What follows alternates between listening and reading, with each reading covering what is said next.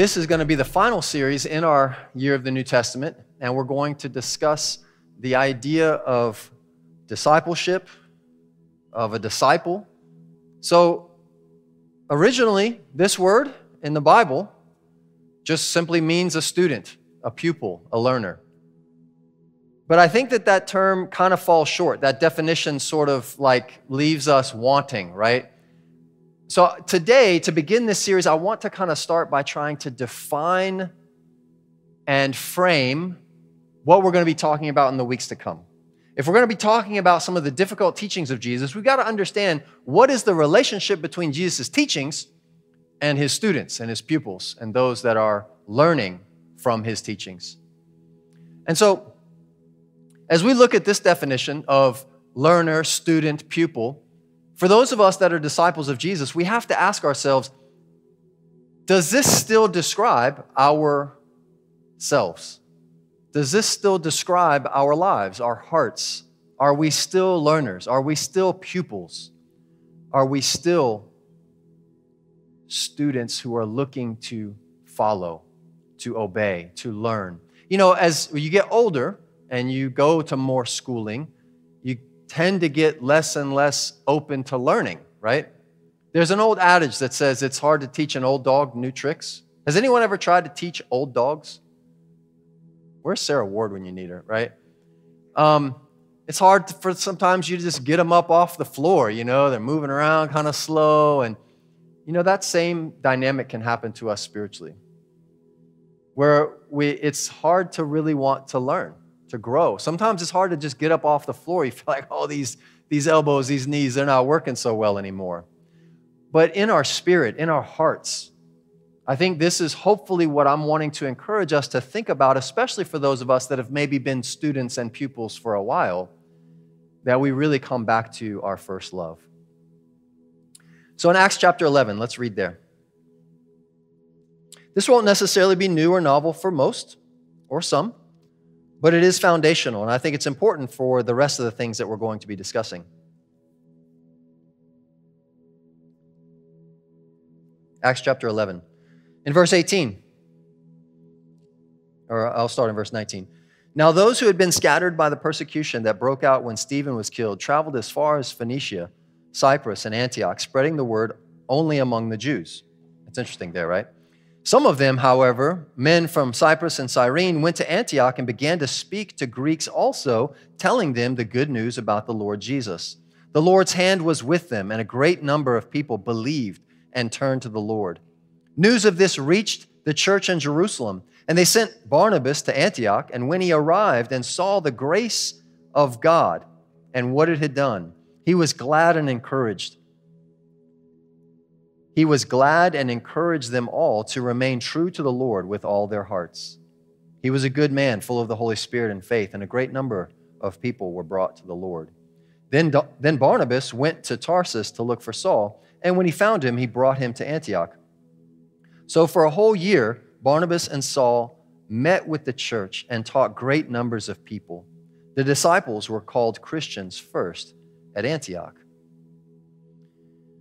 So as we talk about and try to frame this idea of what a disciple is, Christian, the term Christian, occurs first in the Bible here. And this is uh, something that is quite shocking for people that are new to the Bible that the word Christian actually only occurs three times in the Bible. And this is the first occurrence of it. And in fact, it's telling us the story about how the term originated in the first place.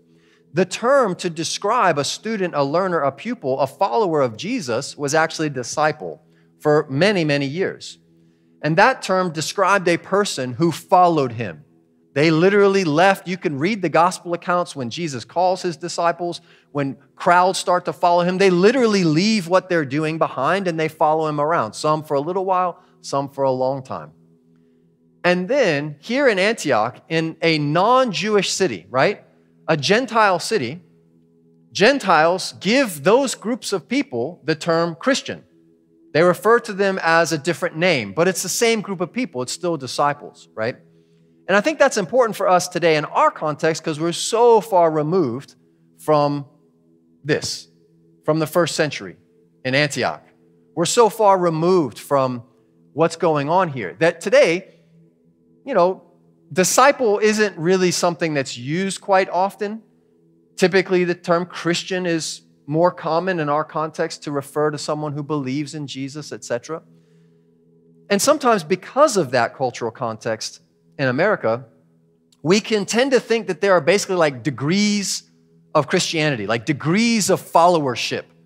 And so, typically, what I have found and experienced is that most people, when they think of a Christian and a disciple, it doesn't really describe the same person. It's actually two different descriptors to describe two different people kind of at like two different degrees of their followership or their belief or whatever. And so Christian kind of is more of a generic, broad term that sort of just describes people who believe, whatever that means. And then disciple is someone that, like, you know, is really serious. They're devout, they're committed. Maybe they're like really trying to actually do what Jesus said. And so they're like two different people. And it's almost as though we think of disciple as like this super Saiyan Christian, someone that's like, you know, and regardless of whether or not you want to be like Goku in your dreams, which I do, Christian and disciple are actually the same things biblically. So again, as we frame where we're going, the hard teachings of Jesus, we've got to understand who is he teaching? Christian and disciple, it's the same person. There are no degrees of Christians biblically. That's something that we have culturally imported. And while most people, when you press them, they'll agree with that concept, in practice, it's still very much that there are degrees and levels of Christians. As you read the Bible, which again we encourage you to do, and you read the word disciple or Christian or believer or person of the way, or many other names that you find in the New Testament, it's referring to one person, one group of people a student, a learner, a pupil. Mathetes. Someone who is following, who is obeying, not just someone who's going to church. Did you know that going to church actually has nothing to do with being a Christian? Did you know that? When the disciples were called Christians first at Antioch. It had very little to do with this. It had to do with the fact that they looked at these people and they said, wow, they follow this teacher. It had very little to do with the collective gathering, but how they live their lives, a lifestyle. This is important for us as we look to follow as well. So, what is disciple ship. We've talked about what is disciple. How would you define discipleship? Again, another term that is increasing in popularity amongst Western American Christianity. How many of you guys have ever heard of discipleship? How many of you guys have ever been a part of discipleship? How many of you guys have ever been a part of a discipleship group or discipleship program or discipleship fill in the blank? So, this idea of discipleship is actually increasingly popular in American Christianity. This is not like a, you know, super weird, secluded side thing. Uh, this is something that I think more and more churches and Christian contexts are talking about and referring to. But I think that the terminology is actually not really being used accurately. Because often discipleship in a Christian context, especially in America, is used essentially to mean something similar to mentoring or um, relational connections to help each other be disciples or better disciples, maybe to talk and pray and open up the Bible, maybe to confess sins. That our understanding of discipleship is, is about like being in a group and discipling each other and you know helping each other be better disciples or something along those lines, which isn't necessarily incorrect, but it's often shallow and not holistic. Let's look in Luke chapter 14. The English word discipleship is literally a noun that just means the process of being a disciple, the act or activity of being a disciple. So, discipleship is not some subset of disciple. It's just simply a present state descriptor of someone being a disciple. Now, that could include a small group potentially, but that's not holistically what discipleship is. Luke chapter 14, Jesus starts to really dig into discipleship, the act or activity, the process of being a disciple. To give you context here, verse 25 large crowds were traveling with Jesus, and turning to them, he said, Here's the context. Everybody comes into college wanting to be an engineer. And then around their sophomore year, they sign up for classes like organic chemistry, fluids and dynamics, etc. This is what's happening right now. We're in the sophomore year for the engineering class. Many people are traveling with Jesus. Traveling. They left. They're not even in necessarily their home city. And all of the difficulties that come with that. Right? We just we just traveled to the Outer Banks with two small children for a week. It was a monumental task. For those of you that were wondering, no, it wasn't super relaxing. One of my children got sick in the middle of it, had to go to urgent care and get drugs. And amen, I live in the era of post penicillin, but still. And these guys had it even rougher. And they're traveling with Jesus, and he turns to them and he says, If anyone comes to me and does not hate father and mother, wife and children, brothers and sisters, yes, even their own life, such a person cannot be my disciple.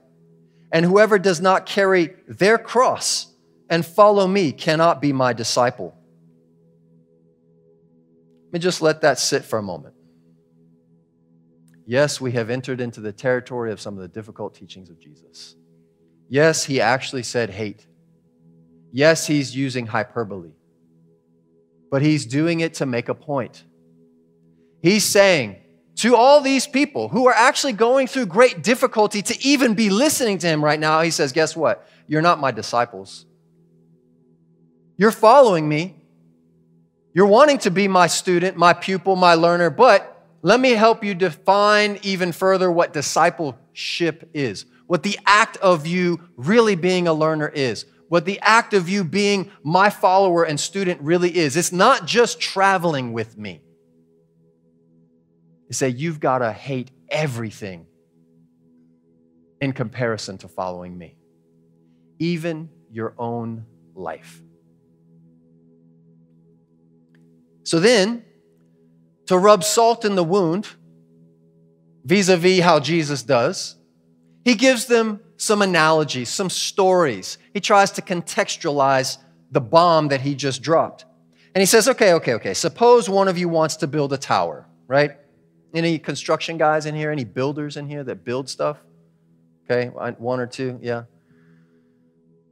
Suppose one of you wants to build a tower. I'm going to come back to Alex because I saw his hand go up. That just made me think of something. Won't you first sit down and estimate the cost to see if you have enough money to complete it? For if you lay the foundation and are not able to finish it, everyone who sees it will ridicule you, saying, This person began to build and was unable to finish. For those of you that don't know, Alex is a contractor and he specializes in, you know, geodesic, like glamping style. They're super popular now. Praise on him. The first batch that he made, he sat down and estimated the cost as best he could. And he was not ready for the cost that it was going to take the hours and weeks and months of waiting on this and the permit for that and the, the, the governing body to say you can do this, and so much so that people now pay him to help them figure out how to get through all of those processes. He's not even building it, he's just helping them know how to get through the coding process. Somewhat accurate? G- somewhat. And that's just a little bit that I know. And Jesus says, guess what? People who build stuff, they try to sit down and estimate the cost. They try to think it through. You know who else does that? People who go to war. He says, suppose a king is about to go to war against another king. Won't he first sit down and consider whether he is able with 10,000 men to oppose the one coming against him with 20,000? You know, if your president and governing bodies in America, which is a republic, you want them to consider going to war before they decide to do that. Is that right? Is that a fair assumption? Why? Because at some level, it's probably going to affect you. Some more directly than others, but it's a big deal for a king, a president, a dictator, whoever, to make the decision for all the rest of the people that we're going to war. It could cost you your life. He says, you know what? He's going to sit down and consider. And if he's not able to be victorious, he's going to send a delegation while the other is still a long way off and will ask for terms of peace. And so, in the same way as the builders, as the kings who are deciding to go to war, he says, in the same way, those of you, travelers who are following me right now, those of you that do not give up everything you have cannot be my disciple. How much had they given up? It's impossible to say because there's a large crowd. There's probably some variance there, right? But certainly everybody had given up at least their time to be standing there right now, at the very least, right? Some of them maybe have given up a lot of time. Maybe they've left jobs, they've left families, they've left cities. Maybe they're poor, broke, and destitute. They don't know where their next meal's coming from to learn from this guy. And he turns to them and he says, Guess what? You can't handle organic chemistry. And he weeds people out. Did you know that Jesus really was not into crowds? I'm becoming more and more convinced that the way that we have traditionally done church is the opposite of how Jesus ran his ministry. We're super into crowds. It inflates our egos, makes us feel good, makes us feel like we're a part of something that's special because there's thousands of other people.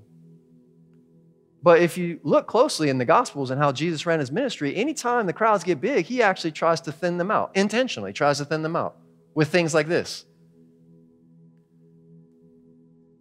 So, as we're thinking about disciple, discipleship, the act of being a disciple, this I think has to be in clear view. That the act of us being a follower, a pupil, a learner, a student of Jesus, a Christian, right? Those words are completely interchangeable. He says, You've got to be willing to give up everything you have. And I am forced to look at myself in the mirror and in doing so, to ask us to do the same. Is that still our heart? Are we still willing to give up everything? You know what? The longer you follow Jesus, the more costly it gets.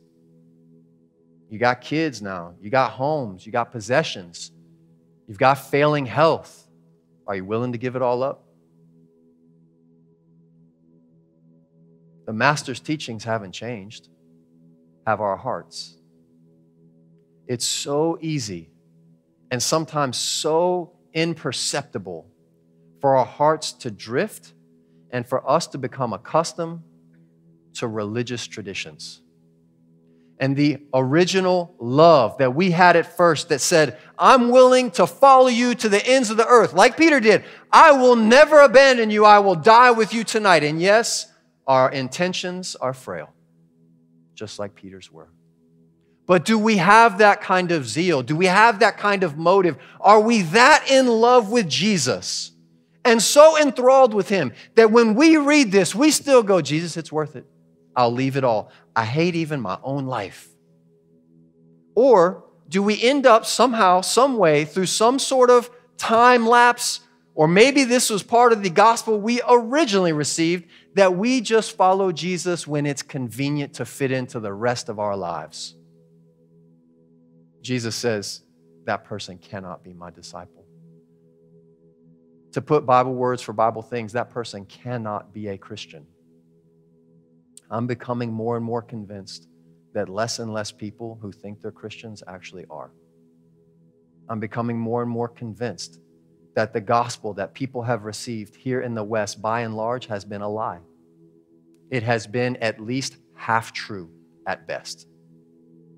Because when I interact with people who believe that they're Christians, they have hardly ever heard Jesus' teachings on organic chemistry. They've heard God's love, as Tony shared about, which is absolutely true. They've heard about the grace and mercy of God and the forgiveness of sins that He offers, which is absolutely true. But it comes at a price. How many of you guys are familiar with Dietrich Bonhoeffer? Okay, he was a famous Christian thinker and writer in the uh, early 20th century. Famous probably mostly for his work called um, discipleship, um, Thank you. The cost of discipleship. Thank you. Um, and he wrote in an era, obviously in World War II, where it was tumultuous and dangerous. Everybody's a little freaked out across the planet, right? Kind of transport ourselves back there. And he says that salvation is free, but discipleship will cost you your life.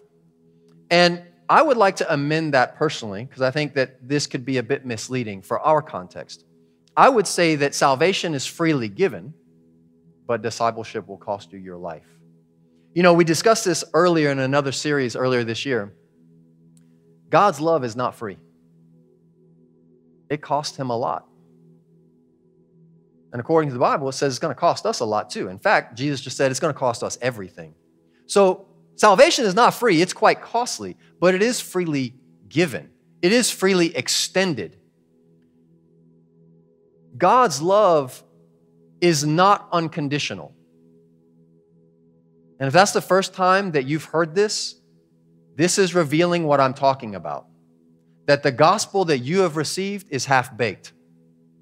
God's love is not unconditional, it's unconditioned, meaning we didn't earn it, we couldn't deserve it, but it's not unconditional as though it has no strings attached. No, it has plenty of strings attached.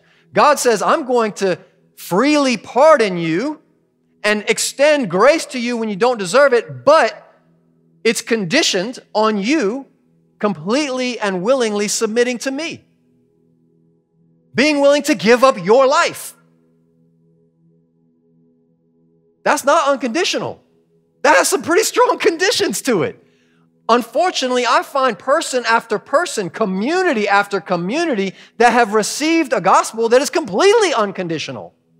There's no conditions on their lives, which leads to Christians having no transformation, looking like Jesus, not at all, and to a watching, dying, lost world it looks pretty pathetic, just like it looked to me when that was the only gospel that I had received. And I said, Yeah, let's go to the youth group and sing kumbaya. Ah, let's get high before we go. Cool, let's pick up some girls while we go there. We're all saved. That's the cultural context that I grew up in. And then I actually read the Bible at some point in my life. Spoiler alert, don't do that if you don't want your world to get rocked. If you want to keep living in the la la land that you're living in of God's love is unconditional, don't read the Bible. It will disrupt that. Now, this is not a works based theology. This doesn't mean that our works, therefore, merit or warrant God's unconditioned love. It's unconditioned, meaning that we didn't prompt him to do it. 1 John 4 says that we love because God first loved us. That's the message of the gospel. God took the first step. He took the first step toward rescuing humanity, but He does require something of us. All people are not going to heaven. All roads do not lead to God. There will be consequences for those of us that do not decide to obey and to embrace his love on his conditions. You can see why crowds got thinned out, right? So, as we look at disciple and discipleship, moving into the teachings of Jesus, this is an important building block because we can't get to the teachings of Jesus if we don't understand properly how they relate to us.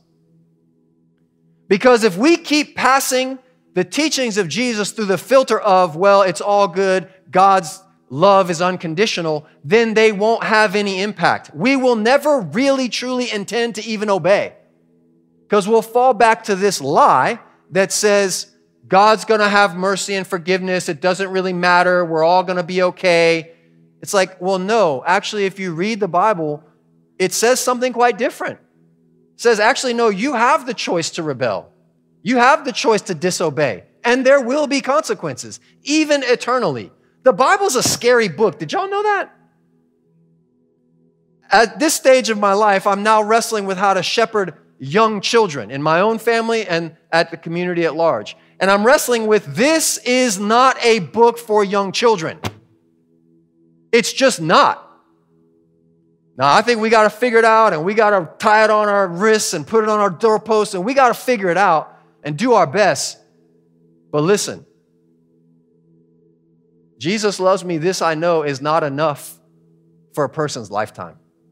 At some point, you got to sign up for organic chemistry and you got to look at Jesus' teachings honestly. And I want to invite us as we move into this series that if you have not done that, don't be afraid.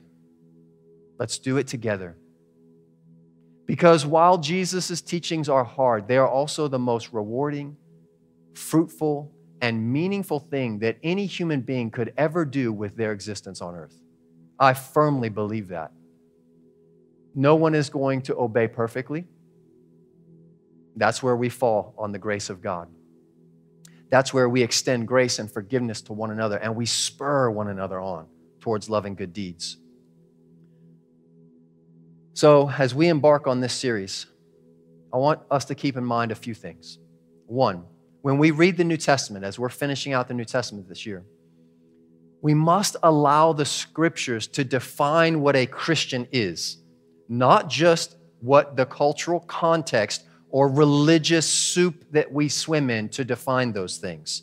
We must allow the scriptures to define our understandings of what it means to be a Christian, to be saved, to be forgiven, and what our lives should look like.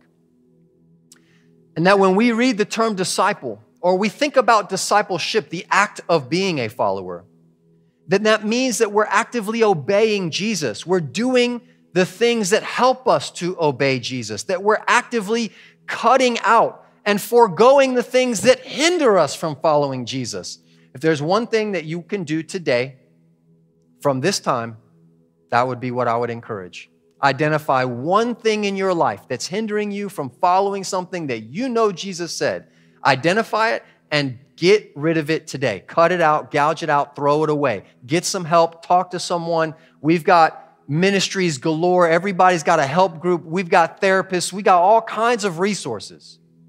But you have to decide that you want to be a disciple, that I want to be a disciple. It's not just being religious, partaking in religious activities. Please, please, please don't buy into the lie that you coming to church makes you a disciple. It's a lie. Me coming to church doesn't make me one.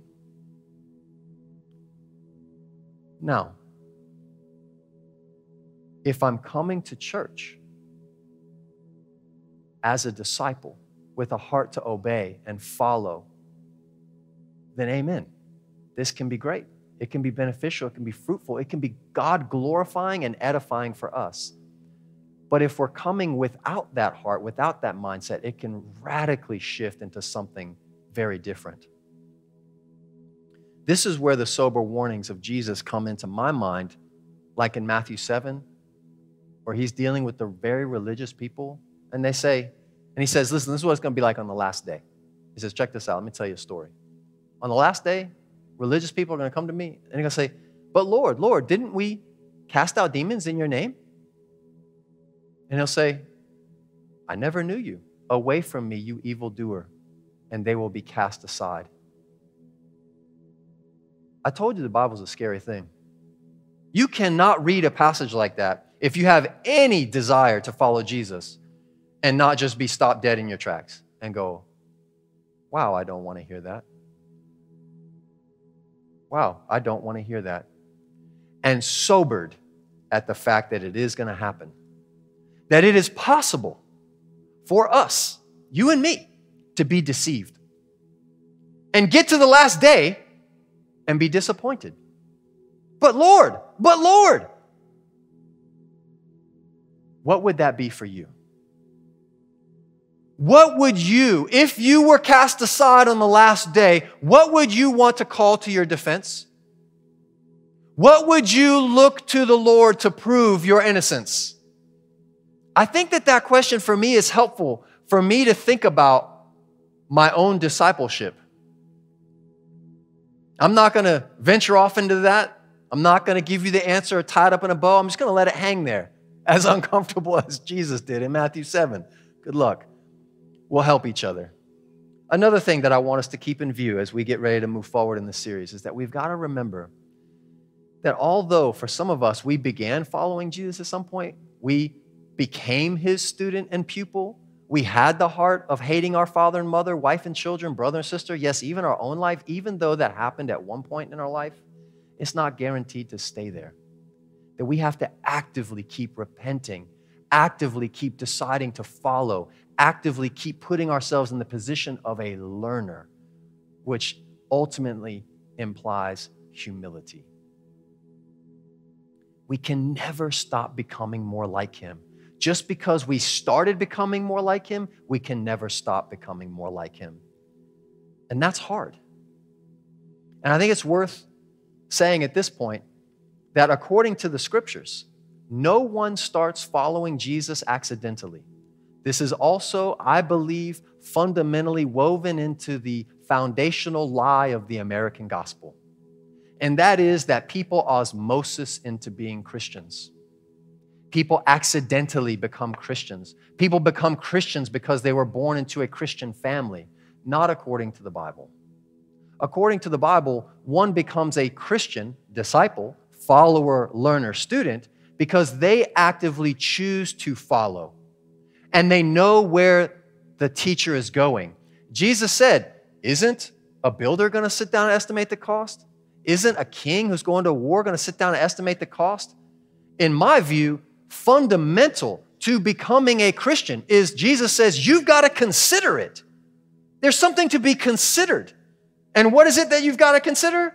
It's going to cost you everything. If you've never considered that, then what did you start learning? What did you start following? What did you what pupiling did you do? Again, it's a faulty message that you just kind of are a Christian, not according to Jesus. And so I'm concerned. A lot of our friends, a lot of our family, a lot of our communities, they've never really learned about being a disciple according to Jesus. They have been given degrees of engineering and they never had to take organic chem. They never had to take fluids and thermodynamics. I don't know about you, but those aren't the guys I want building my structures. You know what I'm saying? Todd helped me put up a structure on my home to put a hang a swing bed, you know. And we're like, we need to over engineer this. I got little ones, you know, everything needs to be rated at like 80,000 pounds. You know, he, he me after we did this project, which was far more grueling than I ever wanted it to be. Todd, thank you so much. And for all the men that helped me. And he said, You know, I have all these extra screws. It made me think that we didn't put enough in. Can you check, please? And I went back and I looked and I was like, Yep, we didn't put enough screws in there. He's like, Listen, for safety's sake, just over engineer that thing. I could keep putting my family on a swing bed that has two screws instead of four.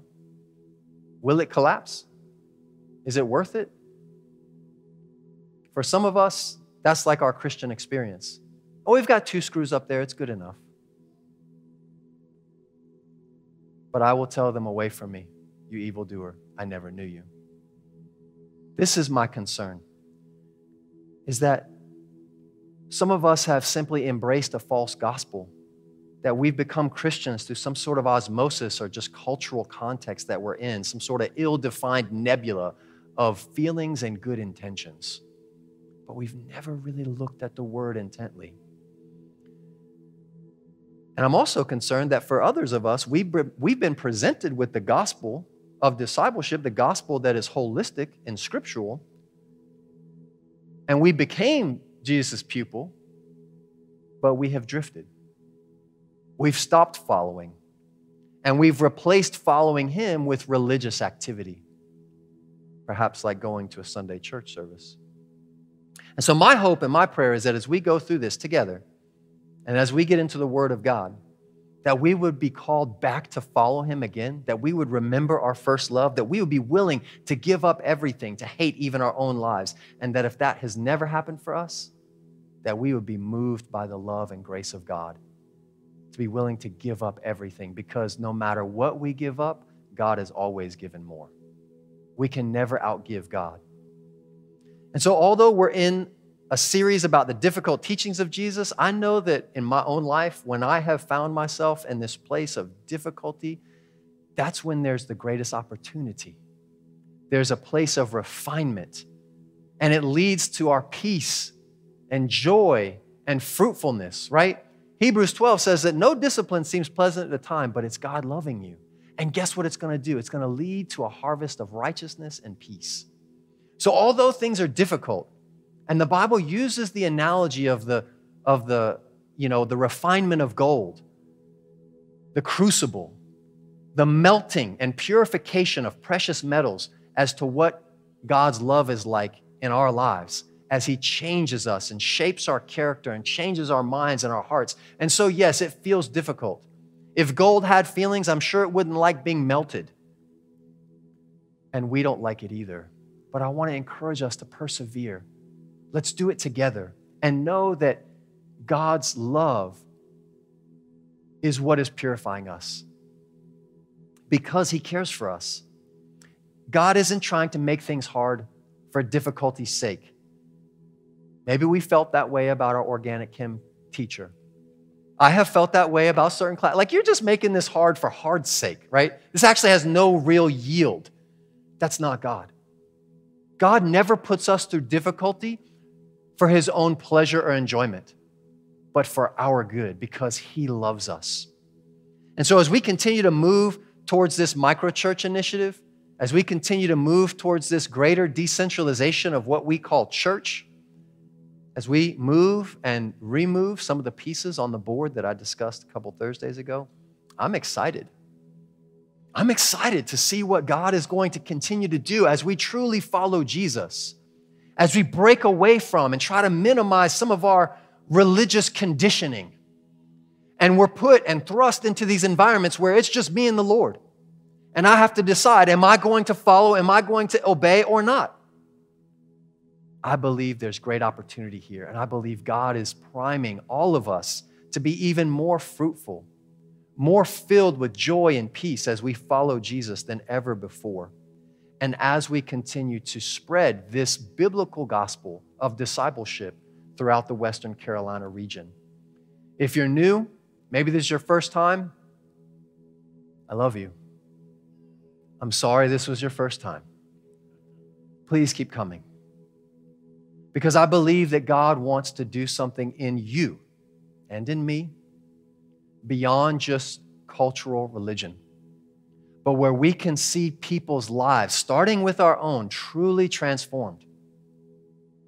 And when that happens, you'll want to help others to experience it too. That was my life. I was the guy sitting in the pew coming to church for the first time after having lived in a culturally conditioned religious environment, and I finally met Jesus, and my life turned upside down. People, my family, my friends literally didn't know what had happened to me. I want to have other people experience that same thing, and I know that you do as well. Let's pray for God's power to do that.